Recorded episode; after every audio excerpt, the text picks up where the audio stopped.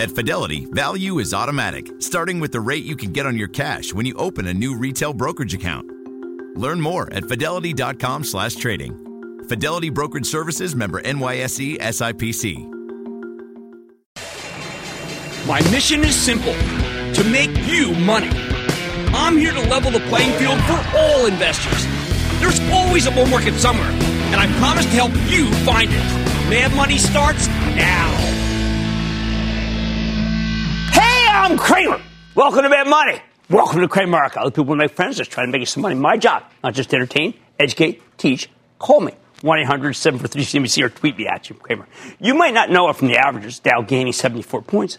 S&P inching up 0.03%. NASDAQ losing 0.04%. But this market's experiencing a coup d'etat. The former leaders, the secular growth stocks, are being guillotined as the action in the bond market signals that the economy's improving. So we don't need those kinds of stocks anymore. Remember how this all works. The market's constantly trying to predict the future. It takes all sorts of inputs and aggregates them, makes up its mind. And now it's decided that business will be fine. So the consistent growers are out and the cyclicals are in. That's right. The companies that can deliver big numbers when the economy's in good shape, they're back. Uh, there's just one problem the random set of inputs and outputs is missing a very key ingredient emotion. If you want to be a successful investor, you need to check your emotions at the door. And right now, that's not happening. Let me show you what I mean. Once you take a stock, let's pick a stock that we all know, Merck. For the longest time, we used to call this Saint Merck. It was the number one pharmaceutical in the world with the best R&D. Then amazingly, Merck spent almost two decades lost in the wilderness, kind of doing nothing losing its sainthood status for certain. Or at least that was the case until Merck discovered Keytruda, perhaps the most important cancer treatment in ages, maybe in history. It's done more than 10 billion in sales, mostly lung cancer, but it's in trials for many other types of tumors. The strength of Keytruda breathed new life into Merck stock. It vaulted from 73 in April to $87 at its highest just a couple of weeks ago. Yet now Merck has dropped five bucks in just two days, with the darn thing coming back down to 81. Hey, by the way, at its hideous lows today, it was down nearly $10 from last Friday. $10. How the heck did that happen? First, did anything negative occur to, at Merck when it comes to, let's say, its pipeline, its portfolio? No, nothing, nada. If anything, a couple of their potential rivals in the anti-cancer space, Amgen and Eli Lilly, produced suboptimal results in some papers that released just this very weekend. When we look at the drug stocks, we have to start thinking about pricing. Did any politician running for president have anything new to say about pricing? No, all quiet on the pricing front. So what caused the downturn? The rotation. I think it's the rotation out of stocks that thrive in a slowing economy and into stocks that thrive in an accelerating economy. Think about it. What kicked off this beat down in Merck stock? Well, let's see. It was from last Wednesday. What happened then? We got a weaker non-farm payroll number, a number that made it clear that the Federal Reserve has plenty of room to cut interest rates without looking like they're bowing to presidential pressure. And what happens when the Fed cuts rates? Well, the economy is going to get stronger. And if the economy picks up steam, stocks like Merck, them away. They become less attractive. So money managers sell these secular growth names and they swap into the cyclicals that can deliver huge upside surprises when commerce picks up. In other words, Merck's going out of style on that Wall Street fashion show I always talk about. It is fashion week, right? So we're talking fashion show. Yep, Merck's not going to benefit from the expected rate cut, so the stock has lost its appeal for now. Hey, I get that playbook. I used to live and die by it in my old hedge fund. But if you're factoring in the emotional component, then you're not doing it right. This morning, Merck stock was in free fall. At one point, it was down $4.62 or 5.5%. People, that's ridiculous. What happened? I think there were, there were honestly, investors saw the rotation and they panicked because they figured something had to be wrong with the underlying company. I always said no one ever made a dime panicking. Once again, Merck proved me right as the stock rebounded hard from its lows. You want to know why? Because in the span of two days, Merck went from a somewhat expensive growth stock to relatively cheap stock with almost a 3% yield. Given that the company's got a strong balance sheet and a 30 year treasury is paying only 2.21%, I think buying Merck at 78 is an easy call. I expect since, uh, especially because I expect Keytruda to keep growing for years and years. I want you to think of Merck as a, a bond with upside. So buyers came in in the stock bottom. I fully expect that that 78 bottom will hold, but even if it doesn't, Merck just keeps getting cheaper and cheaper and cheaper as it goes lower. The only thing that might really hurt them if Elizabeth Warren, an early leader in the polls, wins the Democratic primary. She won single payer. Although, for the moment, Joe status quo Biden's still in the lead. And he's not going to do anything to seriously damage the pharmaceutical industry. Now, it's not just slow and steady growers like Merck who are also seeing the same process as some of the highest flying growth stocks, Estee Lauder for example. I mean, one of my absolute favorite companies, you know that, Fabrizio Freda, the great CEO. This is the best of the consumer packaged goods stocks. It got slammed for no reason whatsoever uh, say that it got too expensive versus its own trading range, its own history. Same exact story with MasterCard, Ma, and Visa. These companies are, are two of the best of the financial technology space, another classic secular growth industry. They're momentum stocks. Yes, momentum. And that was beloved by portfolio managers who needed to show some exposure to the financial, financial sector, but didn't want the risk of owning any banks. Both Visa and MasterCard got pulverized today. On the other hand, Investors are itching to buy cyclicals, companies that win in a stronger economy. They think something like Citigroup is a cyclical, with cheapest of the bank stocks near 3% yield. How powerful is this rotation? Just as Citi stock is having a nice run, Citi, the actual company, was telling a story yesterday about declining trading, uh, declining fixed income, declining commodities, declining currency, and declining equities trading. I mean, I think the stock would have been obliterated if not for the huge tailwind it's getting from the rotation. It would have been a flip it. It would have been the exact opposite.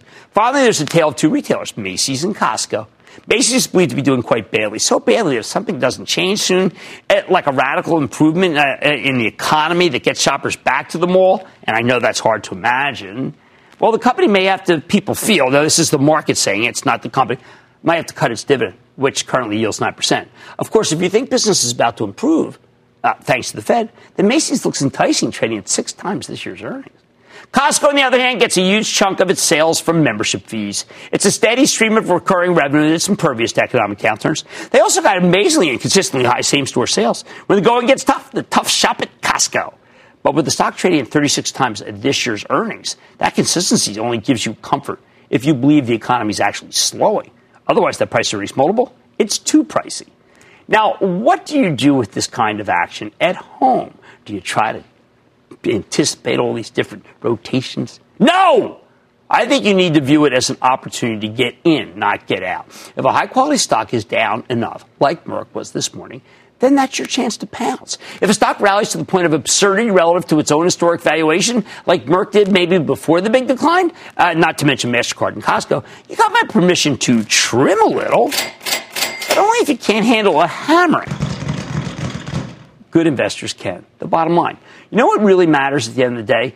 The quality of the company. Merck, Costco, MasterCard, and Visa are the best of the best.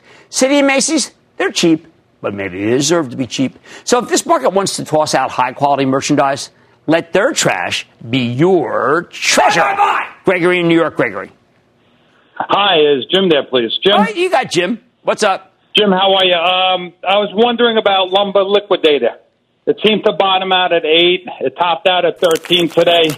The speculation that there's uh, they're going to go private. Uh, what can you tell me? Well, and a lot of these retailers have been reluctant to go private because the ones that have have really been disastrous. Uh, I like to buy best of breed. And I think that you can buy Home Depot or the big turn in Lowe's that Marvin Ellison's leading. I like that. I wish Marvin would come on because the turn's real. Let's go to Austin in Kansas. Austin. Jimmy boy. Yeah. I was looking for some Chinese stock that should have limited impact from the trade war and came across Alibaba. Any thoughts on the company? The only one Jack, worth buying. The only one worth buying. It's got real U.S. financials and it's doing quite well. It's a gigantic company and I will bless it. I've alternately blessed and not blessed, but right now I've got to tell you, it's just too cheap after the numbers that, that I've seen. Lynn in Michigan, Lynn. Hi, Jim. Hey, hey Jim, I admire your work ethic and the long hours that you put in, sir. Thank you, buddy. My I sure do try. My question is about Bud. Uh, what do we do with this stock? Uh, can it get back on track to what it once was, or does microbrew trend? Is it really holding it down? Um, no, what's holding it down is, is that it just doesn't have great growth, and uh, I just I, I think that what's happened is it's been consistent though and the consistency has allowed the stock go up. So I don't mind Bud. I, I just think that it's not a um, at this price.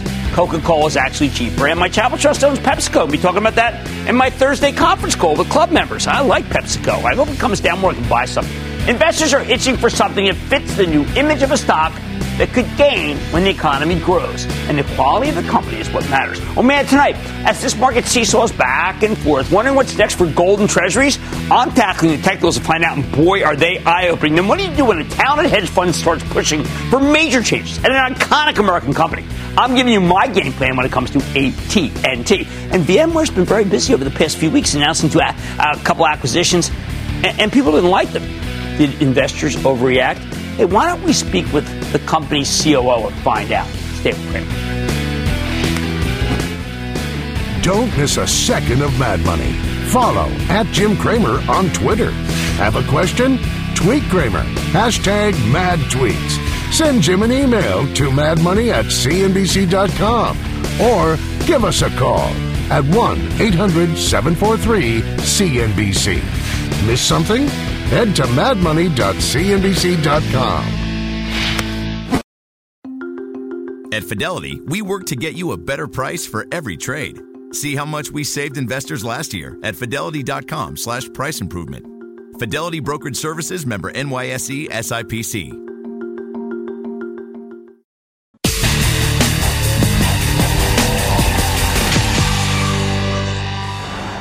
Last four or five months, while the stock market's rapidly seesawed back and forth, we've seen a massive flight to safety in other asset classes. When the future is uncertain, investors flock to anything with a reputation for safety. Anything that typically thrives in times of economic weakness or turmoil. And that's why money is poured into government bonds not just here, but all around the globe, pushing prices up, yields down. Treasuries are a textbook safe haven, right? I mean, they're risk free. It's why the price of gold has soared, too. The precious metal is a classic hard asset that retains its value when commerce is going to hell in a handbasket.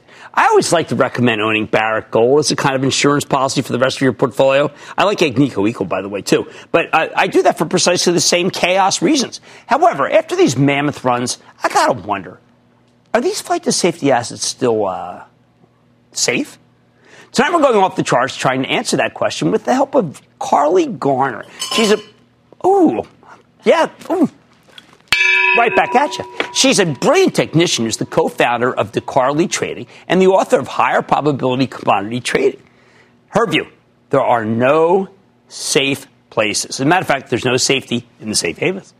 Garner's got a terrific track record, so when she takes a contrarian position like this, I got to take notice. Let me walk you through her reasoning. One of the biggest mistakes investors frequently make is that we tend to react retroactively rather than proactively. I try to teach these lessons because they're so important and contrary to the way you may be behaving. With respond to the past rather than the anticipating the future, well, that's a big mistake. As a result, Garner points out that people often find themselves buying safety assets like gold and treasury bonds when they panic. They buy when they feel compelled to, instead of buying opportunistically and waiting for better prices. When there's enough fear when gold and treasury prices have been pushed up too high, the safe havens become downright risky. And that's where Garner thinks we are right now. Gold and treasuries could be vulnerable to significant decline, she believes, as the buying dries up and people who got in at lower levels, they start doing ka-ching, ka-ching. Let's start with benchmark 10-year U.S. treasury notes. Between overseas buyers chasing yield and domestic buyers seeking safety from a totally theoretical recession. By the way, money flowing out of the stock market and the bonds is just amazing. Garner believes that the 10 year has reached what she thinks is unsustainable levels. Take a look at the seasonal chart showing historical trends in the 10 year Treasury future, okay? It's five years. According to Moore Research Center Incorporated, or MRCI, for the past five years, the 10 year has struggled to hold gains beyond the September futures contract.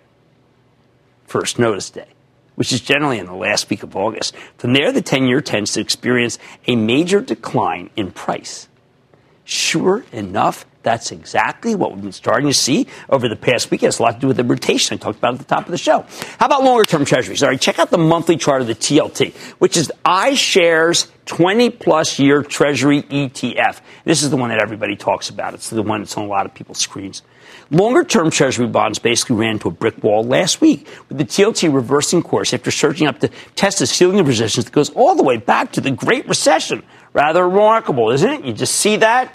Remember, we always think that the charts tell us like polygraph tests. Just as that happened, the relative strength index, which is down here, right, important momentum index, poked above 70 for only the third time since the financial crisis. I mean, come on.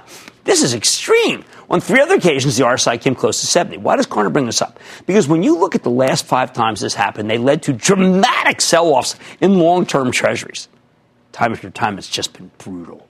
Now, maybe this time is different. Anything's possible. But Garner thinks the balance of probabilities is against it. In short, she's saying that the odds of U.S. Treasury prices holding these levels are slim. The odds of Treasuries going higher, dismal. Which brings us to the other big safe haven asset. Let's talk gold, please. After being stuck in a narrow trading range for years, in June, the precious metal finally broke out to the upside thanks to relentless barrage of negative headlines about the broader economy and kind of general worldwide craziness. Once that happened, disappointed short sellers quickly covered their positions, buying gold futures to close out their trades, which pushed prices to new heights. Then FOMO kicked in. That's right, fear of missing out. As investors who'd given up on gold scrambled to get back in. That's what you get there. Four months ago, the precious metal was selling for 1285 uh, uh, That's an ounce. Now it's just under $1,500. And Garner thinks right here, right now, running out of mojo her reasoning. Take a gander at this weekly chart of gold futures, which includes the commitment of traders report from the Commodity Futures Trading Commission, the COT report. Every week, the CFTC releases data that tells you what large speculators, that way, I mean money managers, small speculators, and commercial hedgers are doing with their futures positions. And Garner relies on this data to gauge whether the big money's gotten too bullish or too bearish. So what does it say about the precious metal right now? According to the most recent stats, there are roughly, here we go, 300,000 net long positions in gold futures held by large speculators. Garner points out that gold tends to peak at precisely those levels. The problem is that when you get too many bulls, you end up with a situation where there's no one left to buy, right? Which creates a vacuum where prices tend to collapse. For example, the all time high net long position was around 316,000 contracts mid 2016 and that preceded a massive meltdown, gold finally falling from 1380 to 1120 as the overcrowded trade unwound itself. Brutal. Stocks really got crushed too. Put this in the, uh, these figures in perspective. Even during the 2011 metals bubble, large speculators were holding somewhere between 240,000 and 250,000 net long contracts. So we're already well beyond that level of bullishness, and Garner thinks that's very bad news for gold. She suspects that buyers are already running out of ammo. How about the monthly chart of the gold futures? Here's what you, what you see here is a little confusing. I know we're going to go over it. It's a market that had been relatively sluggish for years. All right, we see that, right? It's kind of doing nothing until the recent run.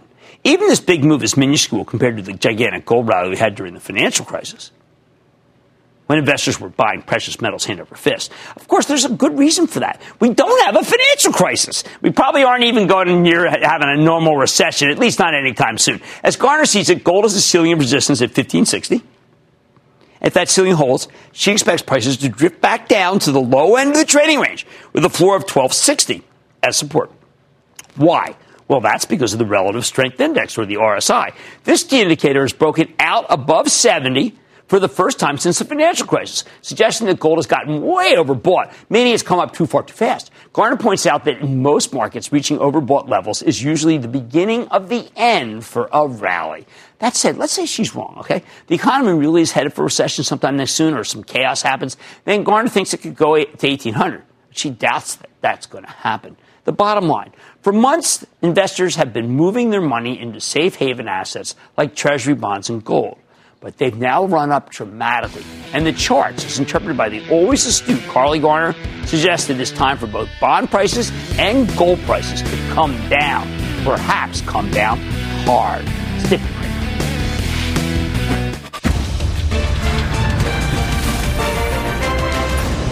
Tomorrow, kick off the trading day with Squawk on the Street. Live from Post 9 at the NYSE. I don't have any idea what you're asking me. There was a peak. Malone is part of what? Now, remember when Malone, when you you, wrote, are you changing this off from no, Apple no, to I was trying to CBS? praise you. You oh. make it so hard to praise yourself. it all starts at 9 a.m. Eastern.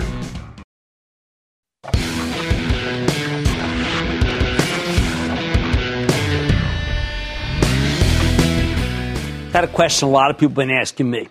What do you do when a talented activist hedge fund starts pushing for major changes at an iconic American company with a terrible stock? If it's Elliott Management agitating for a more disciplined approach for value creation, know what I say? I say you buy AT&T. Last night at the top of the show, I mentioned Elliott's latest activist bid. They took a major position in AT&T, and now they're trying to convince management to make a series of moves that would transform this tarnished, let's just say, lagarde into something that's more attractive to big institutional investors. But because AT&T is such a huge household name, not to mention a stock that many of you own for that juicy dividend, we're going to circle back to the story. It's too big. You know, a lot of times what happens is you, you have a story and goes that one day and then people forget about it. Uh-uh, not that for you. You need, you deserve better. See, if everything goes right here, the upside potential is just too good to ignore and too good for me to just gloss over. If Elliott somehow fails anyway, I think the risk is minimal. Why? 5.5% yield. Bountiful. So first, let me set the stage. Ever since Randall Stephenson took over as AT&T CEO in 2007, he's worked tirelessly to transform this company from a straightforward telco provider into something more diversified, a telco provider slash media conglomerate. Stevenson made a series of acquisitions, snapping up DirecTV in 2015, then devouring Time Warner last summer in a mammoth $109 billion deal. AT&T took on an enormous amount of debt to fund those purchases, though, and so far, to be honest, they really haven't paid off. Sure, the company's been transformed, but the stock is still stuck in the 30s, where it's been for ages. Get this. In 2012, AT&T traded at 34. Now it's at 37. yeah, it's up three bucks, not even 10% in seven years. Meanwhile, the S&P 500 is up more than 100% over the same period. Underperformance. The problem, Wall Street has lost faith in management's vision. Too many failures, too many missteps, too many missed opportunities. These days, most of AT&T's shareholders are individual investors, home gamers like you, who like the stock because it's a household name with a bountiful dividend. There's very little institutional ownership. One of the of the big cap stock, the second fewest. Meaning most hedge funds and mutual funds just don't want to go near this darn thing. If you could get these money managers back on board, the buy, their buying would send this stock much higher. And that's where Elliott comes in. A catalyst, Elliott. Yesterday morning, the activist firm, led by the legendary slash notorious Paul Singer, I would get rid of the notorious, I just like the guy, announced that it had taken a $3.2 billion stake in AT&T and released a public letter to the company's board of directors. It wasn't rancorous, but I don't want to bury the lead. Right on page one, Elliott says they have a plan to get AT&T stock to 60 bucks within the next two and a half years for a 65% gain versus where it closed on Friday night. How? All right, I'm going to walk you through it because you have to understand the argument. If the plan on buy, if, if, you're going to buy the stock, you can't just mindlessly piggyback off of Elliott's homework. As much as I like his homework, you deserve better. So do they. First, they point out AT&T's long-term underperformance, stock lagging the S&P by 114 percentage points over the last decade, even when you include dividends. It's lagged Verizon, its competitor, by 88% over the same period. Ouch. Second, Elliott explains their take on what's driving that underperformance. After Ma Bell was broken up in 1984, the company that became AT&T, that was the old Southwestern Bell, grew by acquiring other phone companies. It was a fabulous strategy that made shareholders a fortune.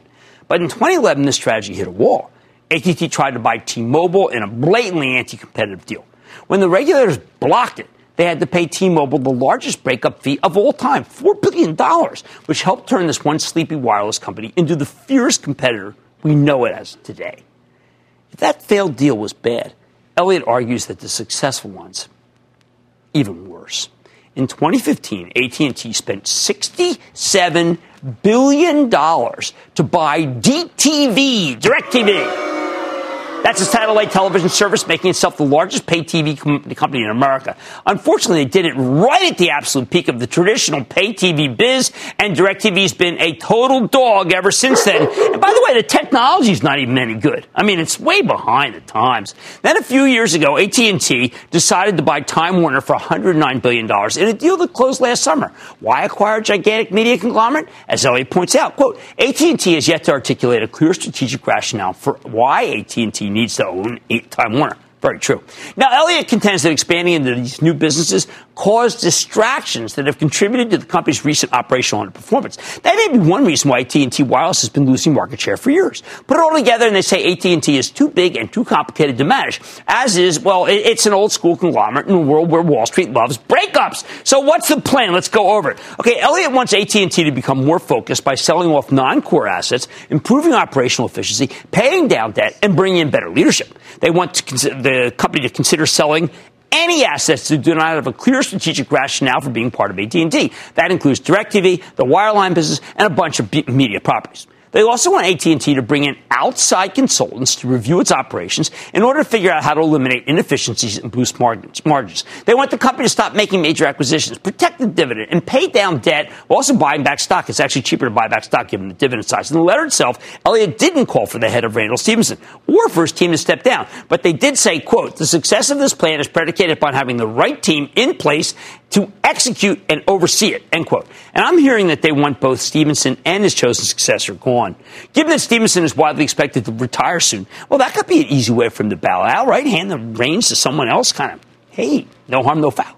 With all these plans in place, Elliott believes AT&T can earn $4.80 per share in 2022, which is $1 above the current consensus. Say the current, let's start, let's do the math. Say the stock trades at 12 times earnings. Seems reasonable if they can deliver a real earnings acceleration with win back Wall Street's trust. Then you get a $55 share price. Throw in the 550 per share in cumulative dividends over that period, and that's how you get to 60 bucks. I think these Elliott guys are smart. They work hard to get to know their targets. They have enough resources to work with the best people. They got three bill invested, and a little bit more actually, and they've relentlessly focused on creating value. That's why they've got such a fabulous track record. So let me tell you what I hope will happen. I hope AT&T chooses to work with them just like eBay did earlier this year. eBay went from 28 to 40. If you're a board of director uh, member looking to create value, bring Elliott in. If that happens, I could see AT&T stock going much higher. And if Elliott doesn't get the way, this kind of activist investment involvement tends to light a fire to management. Bottom line, AT&T is a cheap stock, trading at less than 10 times next year's earnings, 5.5% yield that I believe is safe. And now finally, thanks to Elliott, a catalyst. That's why I think you should be buying the stock. I bet the upside is huge, even with just a wee, wee little bit of improvement. Let's talk to Ann in Indiana. Ann. Hi, Jim. Thanks for taking my call. Oh, my, pre- my pleasure, Ann. Wanted to check in about Marvell Technologies because there was an article in the Wall Street this weekend that while America was ahead currently with 4G, that allegedly China already has 15 times the number of towers built right. for 5G. So I wanted to get your feedback. No, I, look, Marvell's the number one way to play 5G. It just is. They've they've rejiggered the entire company, and they have created so that every single asset is really levered toward 5G. They got rid of a lot of commodity stuff. It is just my charitable trust owns it, and I'd be a buyer right here, right now. Jack in Arizona, Jack. Booyah, Jim. How you doing? I am doing well, Jack. How about you?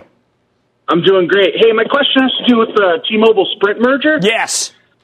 Yeah, so I am a big T-Mobile fan. I think John Legere is a great CEO. He is. And and uh, I've been buying Sprint stock like crazy because uh, the looks like the merge is what nine point seven five to one. Yeah. Uh, yeah. But Sprint's at six dollars and eighty seven cents. T-Mobile's at seventy eight bucks. It looks like there's free money in there. What risk am I not calculating? Well, see, I know I never think there's free money when there's that kind of spread. I think there's risk. I am not an arbitrager, so I have to know what I know and what I don't know. The Arbs figure that out. I like T-Mobile for the same reason you do, John Legere. I think it's the real deal. But do not hang up the phone on AT&T. I think the stock is a screaming buy because Elliott's in there making something happen. Much more mad money. VMware may be driving autos, retail, and healthcare to greater heights. But can the cloud play also drive your portfolio higher with containers? Then I believe the children are the future. I'm going to tell you why it's time to focus on the millennials. They're not so crazy. We'll figure them out together. And all your calls rapid fire tonight's edition of the Lightning Round. So stay with Cramer.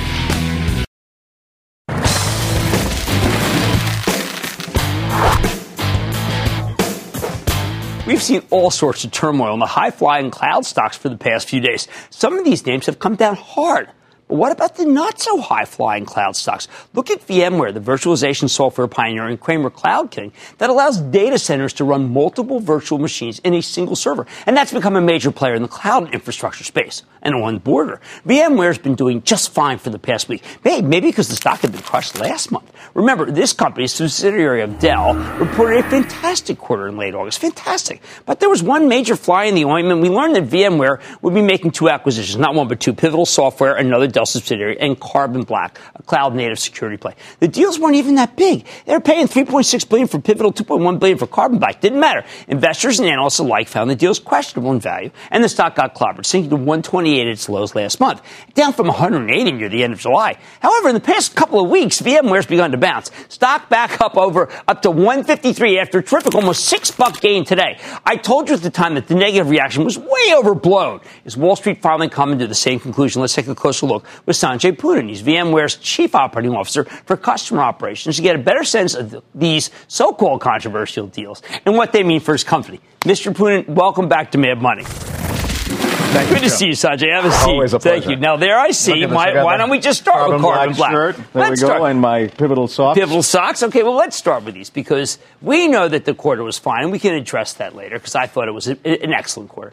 People were baffled that you could do two acquisitions at once. Why one company could do, could even handle that, and why you pick these companies. I think if you the, the stock is saying that maybe there's more to it than that. You can walk us through.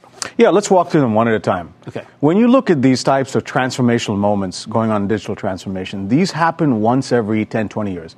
VMware is the company that invented the virtual machine, and for the last 20 years, we've created a million jobs in that part of infrastructure.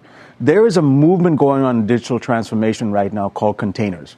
And we believe it's our birthright to own that movement because there'll be potentially tens of millions of jobs among developers created on top of this virtual machine. Think of the virtual machine sort of like the ship and containers like the things on top of the Because ship. I was going to say, is that the good analogy? That's the right one. In the 1950s, containers completely transformed ships. VMware created the ship, and now these containers are going to allow apps to be fundamentally transformed.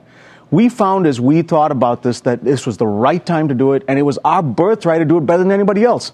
Why not take those 3,000 people from Pivotal, 750 million in revenue, and turbocharge the next 10 years of VMware, not just in virtual machines and virtualization and the path to the cloud, which is the first C, but the other C is containers. And we think that's a big part. And we'll get to security later. Okay, but now, that's now the key reason Pivotal had lately had not done one well in the stock market. Has something changed to make it so it's more valuable, or is it the merger with VMware that creates the Two things. One is they've refactored their product now sit completely on this word Kubernetes. If you don't know what it is, it's a, sort of the big open source container movement. And their go to market engine probably stuttered a little bit. But that's what VMware does well. We're a go to market machine. Right. We'll bring them in and accelerate this to our 500,000 customers. So we feel good when we get a good product in the hands of a good go to market machine. I think we can accelerate. And that's when you say look. we, I mean actually you're going to be doing this. You're captaining this, right? Well, listen, VMware, it's no one person does it. Right, it takes a village to do it, Right. but also our partners, our partners like Dell, Mm-hmm. and the ecosystem. VMware has 75,000 partners, Jim, who love us. We're going to take this to those ecosystem partners. We have a big tent, system integrators. They're excited about this. We branded the entire thing. That's the other thing we've done pretty well. Tanzu, which is the Japanese word for containers. We're doing big ads in New York, San Francisco, London airport, a play on the word VMware that says containerware. We're not changing the name of the company, but we're going big in containers, and that's the key message I want your viewers to take away. Okay, a crowded area right now is cyber, is security. Okay, cloud security. You're wearing a T-shirt of a company that a lot of people on the analyst call said, "Geez, why carbon black?" As Zscaler tonight uh, did say, the business has gotten a little soft versus projections. Why do does your great company need a part? Why, why not just partner with a security company? Why do you have to own one? Well, listen, fundamentally, we have a bigger plan in security. And let me just walk you through do. a quick understanding of the strategy. There's a lot of parallels between security and healthcare. My mom's a doctor. Imagine you went to a doctor, Jim, and you asked her, How do you get well? And she said, You have to eat 5,000 tablets. Eating one every 30 seconds would take you a couple of weeks to do that. That's what the security industry is today 5,000 vendors, broken, lots of different agents that bloated on people's laptops. Uh, lots of alerts showing up, manual labor. So we look at this and say there's a fundamental new way to do it, which is to make security intrinsic into your diet. You eat your vegetables, your fruit, you drink your water, brush your teeth, and that's what we're doing in security is making it part of our platform. So we've been doing very well in network security Okay. around the NSX product. But endpoint security and workload security, we had we didn't have much there. We had Workspace ONE, our AirWatch related product, and we found as many of these endpoint security players were, you know, kind of a little bit in tur- turmoil. Symantec got bought by Broadcom, McAfee got bought by Intel and spun out again. We felt it was the perfect time for us to come out with a disruptive play that was based on big data, AI, was cloud native, and there was only two companies doing it. CrowdStrike and Carbon Black. We felt this company was better integrated to us, had as good a product or better, Okay, Okay. valuation was also good for Right, us, as you could sure understand. was. And we acquired, we intend to acquire them. The acquisition one is closed. We have a plan to integrate this and make it intrinsic in a way that nobody else will do. And we laid that out in VMworld. We think this will transform the security industry that's been broken today. That's Well, our plan. I, I now understand it. I needed to hear it from you. In the meantime, you always come with a lesson. Uh, this time, you have a music lesson about business that I think a lot of people want to hear. Listen, I think in general, much has been talked about STEM, science, technology, Yes. um, engineering, math. I think you can add an A into that and call it STEAM because arts is really important. And I think when you can bring music and arts, one of the gifts I have as a jazz pianist is making things simple. So sometimes I'll bring music into the middle of a keynote. If you watch on YouTube, I've done this a couple of different times. And it's just a way, most keynotes are boring and it's death by PowerPoint. Yes. Why not add a little music into it? And sometimes when I start the keynote this way, people are stunned by it. And that's how we want to make this lively, entertaining. And there's often a little bit of an artistic message that you can play in that at the core of every song is a beautiful melody that goes round and round. And that's what, that's what business is all about. Well, I am grateful for you coming in and speaking English about why these acquisitions are good. And also, I think your Ray Charles music, let me just say, your piano, as good as the band. Absolutely. I know. Okay, that's Sanjay Poonen, VMware's Chief Operating Officer. I hope you understand now. I think it helps me tremendously about why Carbon Black, why Pivotal, and why not buy VMware, simply because it is really down. Mad Money's back after the break.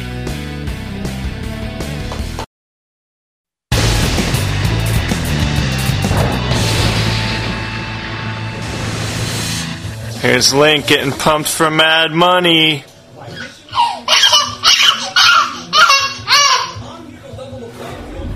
That kid's got horse sense. Thank you to Michael and Megan in Virginia for sharing that very cute video of Mad Money's biggest but smallest fan. Hey, we love to hear from you, Great America. So keep these kind of videos and tweets coming. I love it. And now it is time. It is time for the lightning round. And then the lightning round is over. Are you ready, Ski Daddy? Time for the lightning round. Because we're going to start with Michael in Virginia. Michael! Booyah, Jim. Calling about Planet Fitness. I started buying at uh, 67. It's been going down pretty fast. Just trying to figure out what the strategy is going forward. It, it, it is going down pretty fast, and I've got to tell you that I think it's still a great secular trend, but I understand that it's in a downturn, so let's be careful. Buy it slowly, but I do think that we're nearing a bottom in that stock. Let's go to Bo in Florida. Bo! Booyah, Jimmy. My uh, question is about pay signs. They've got a 50% year over year sales growth, no debt, and a great float. What do you think? But it, payment processing remains a hot industry. A lot of these stocks have given up the gains. My Chapel Trust owns MasterCard, but this is a nice small spec that's come down a lot. Let's go to Jack in Ohio. Jack! Hey, thanks for helping me out, helping me out my stuff again, Jimmy. Absolutely. It's had a little run up in the past month or so. Do you think it's too late to add more shares to my holding? ONEOK. Oak No, Bay. no, no. Uh, the CFO there, uh, Walter Hulse, is an old friend of mine. He's absolutely fantastic and neighbor, and I think that they do a great job. And while I'm at it, Walt, how you been? Okay, let's go to Tim in Florida. Tim. Hey, good evening, Jim. Just wanted to get your thoughts on the recent pullback in Motorola Solutions, down over 4% just Communication today. infrastructure play that I absolutely like, but I remember it's, it's right now caught up in in the same kind of rotation that I've been talking about at the top of the show. Let's go to Thomas in New York. Thomas. Yes. How are you doing? All right. How about you? Uh, not bad. I was calling in regard to Anthem and the healthcare. Uh, Uh, as far as talking to Bill Enright, who does fantasy bull market with me, and it, it is really bull market fantasy is kind of fun because when I do it with Bill, he asks me about stocks, I ask him about players, and here's what I said to him after it. I said, "This stock, watch Anthem. Anthem is bottoming, and so is United Health, which is owned by my charitable trust, and um, you know, bull market fantasy is a lot of fun." Wait a second, let's go to Ed in New York. Ed. Good evening, Professor Cramer. Booyah. My stock is Applied Digital, APPS, please. Oh man, stumped again. The second day in a row I've been stumped. I don't know these guys. How's that Apple doing? Executive producers knocking, knocking down bell, ringing everything. It's crazy. Donna in Texas. Donna. Hello. Hey, Donna. Booyah, Jim. Oh yeah. Here's my question. I own Kennedy Wilson. It has a great dividend with half as a return of capital. It's only taxed on approximately half of the dividend. They can continue to do interesting things with their two unique business models. And it closed up today. Should I hold, buy, or sell Kennedy? Wilson? Well, they had some great commercial properties. I've known them for a very, very long time. I remember when they, when they actually started. And I think you got a winner there. I'm okay with it. Let's go to Jerry in Florida. Jerry! Yeah. Jerry, what's up? Good evening. Uh, Good evening. Question regarding HEICO HEI. It seems like it's been a steady, good grower. It's good right now. I mean, it's people rotating out of the high end airline stocks. Uh, you know what? What can I say? It's a rotation, but you're right. It's a good company. I need to go to Ashwin in California. Ashwin. Hey, Jim, thank you for taking my call and appreciate all your insights and your expertise. Um, uh, my quick question was on Schlumberger, uh, ticker symbol SLB. What are your thoughts, please? Um, my Capital Trust owns it. And I, it's been a bad stock, and I, I've, I've I've gotten hurt in it. I don't want you in it. I know that there was a nice uh, upgrade today, but I don't trust it anymore. I got new management. The dividend's good, but I don't want to hurt people, and I I've hurt my Capital Trust with that one. And that, ladies and gentlemen, is the conclusion of the lightning round. The Lightning Round is sponsored by TD Ameritrade.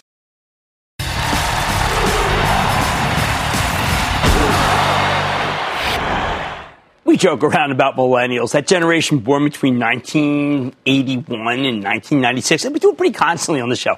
But for all the kidding around about how feckless and fickle they are, what really matters is they are the future. If you're a consumer brand manager, your job is to win the millennials over because sooner or later they are going to inherit the earth. There's no point in trying to appeal to baby boomers like yours truly. People in my age group, we're already set in our ways. We know what we're going to buy. For an advertiser, millennials are right in the sweet spot. Old enough to have jobs, but still young enough to be impressionable. So what do millennials want?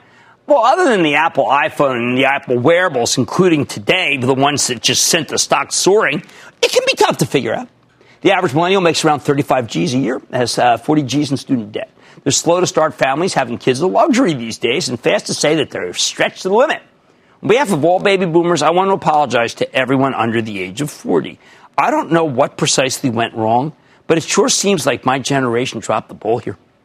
Actually, you know what? Hey, let's pin the blame on Generation X. They can use some attention. Anyway, I bring all this up because yesterday I saw up and close what the combination of low salaries and high student loan payments means for millennials. It means they want bargains. And they get those bargains at dollar stores all over America. Yesterday we paid a visit to Revitalized Family Dollar Store with Gary Philbin, CEO of its parent company, Dollar Tree. He drove this point home while we went aisle to aisle after our interview. This location is in a popular area for millennials, something I know because the beach house my daughter expropriated from me is nearby. Dollar Tree has more than 14,000 locations. Dollar General, they, they got uh, 15,000. Hey, by, but both of these are putting up new stores aggressively. Why? Because millennials love dollar stores. Think about it. Fewer and fewer millennials own cars. That's the Uber factor. So they prefer to shop somewhere close. Nearly all millennials shop with their smartphones in hands. Many p- price check everything. They have no brand loyalty. They're ingredient lookers. My eyes are so bad I can't even see that fine print, but they worship at the temple of fine print. Because they look at what's in the bag or the box, they know that the big national brands are overpriced. So they happily buy the knockoff lookalike store brands at a nearby dollar store. Convenience, bargains, saving time. That's what this generation wants. Now, while lots of companies have tried to lay claim to the millennials, most of them turn out to be blowing smoke.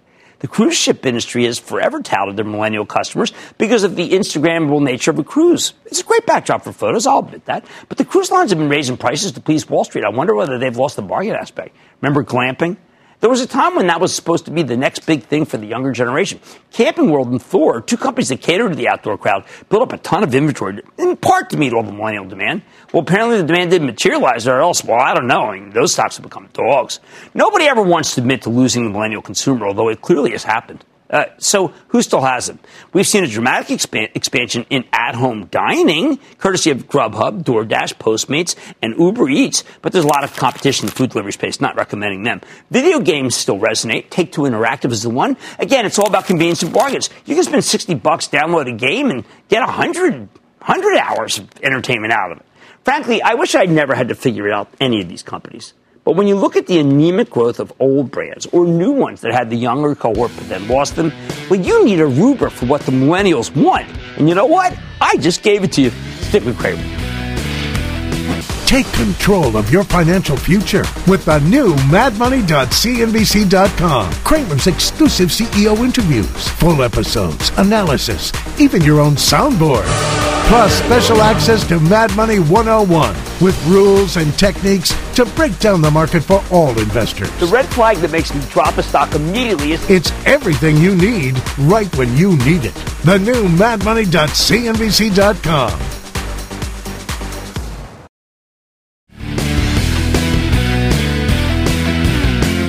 Once again, Apple said a lot of good things. The Apple TV, the right price point, the Apple Watch. I'll get the new one, the Apple 11. I don't know. I mean, I've got a, an 8. My daughter took the 10. But all I can tell you is the expectations were low and the stock went higher. I expect some crowd followers to bump their price targets tomorrow. I also expect the usual naysayers to say, yeah, you know what, Tim Cook, his best days are. I'm not even going to complete the sentence. Like I said, there's always a bull market summer. I promise to try to find it just for you right here on Mad Money. I'm Jim Cramer, and I will see you tomorrow. At Fidelity, online U.S. stock and ETF trades are commission free. $0 commission for online retail Fidelity account, U.S. equity, and ETF trades. Sell order assessment fee and some account types and securities excluded. See fidelity.com slash commissions. Fidelity Brokerage Services member NYSE SIPC.